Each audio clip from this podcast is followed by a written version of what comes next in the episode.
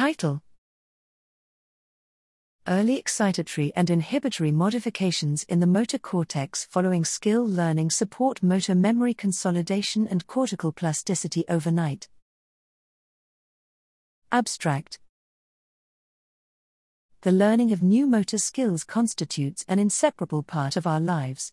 Motor consolidation refers to the offline processing of motor memories following the acquisition of new motor skills.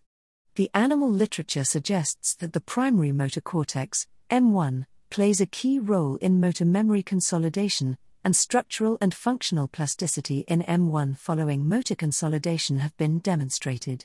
However, the mechanisms supporting motor memory consolidation and plasticity in the human M1 are not well understood. Initial human neuroimaging studies show that the initial stages of motor learning in humans are accompanied by short term temporal dynamics of the brain main excitatory and inhibitory neurotransmitters, glutamate, GLU, and GABA, in M1, but it remains unclear how these relate to the question of motor memory consolidation. Here, we show that early GLU and GABA modifications in M1 following motor skill learning may play vital roles in supporting motor memory consolidation and neural plasticity that take place over longer time scales. Using a multimodal magnetic resonance approach implemented on ultra high field 7T scanner in healthy young adults, N equals 36, we found increased GLU and decreased GABA in M1 during the initial offline period following learning to support consolidation related local and inter regional functions of M1, such as motor memory reactivation and increased functional connectivity with the striatum.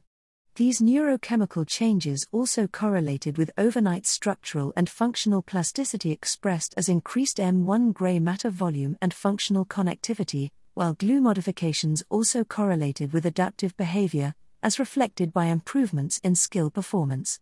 Our results provide intriguing microscale mechanistic evidence to the potential distinctive roles of GLU and GABA promoting motor memory consolidation and plasticity in the human M1. They also highlight a role for early neurochemical modifications to memory consolidation and plasticity in the human brain and may hold important clinical implications in rehabilitative settings, such as in stroke and brain injury.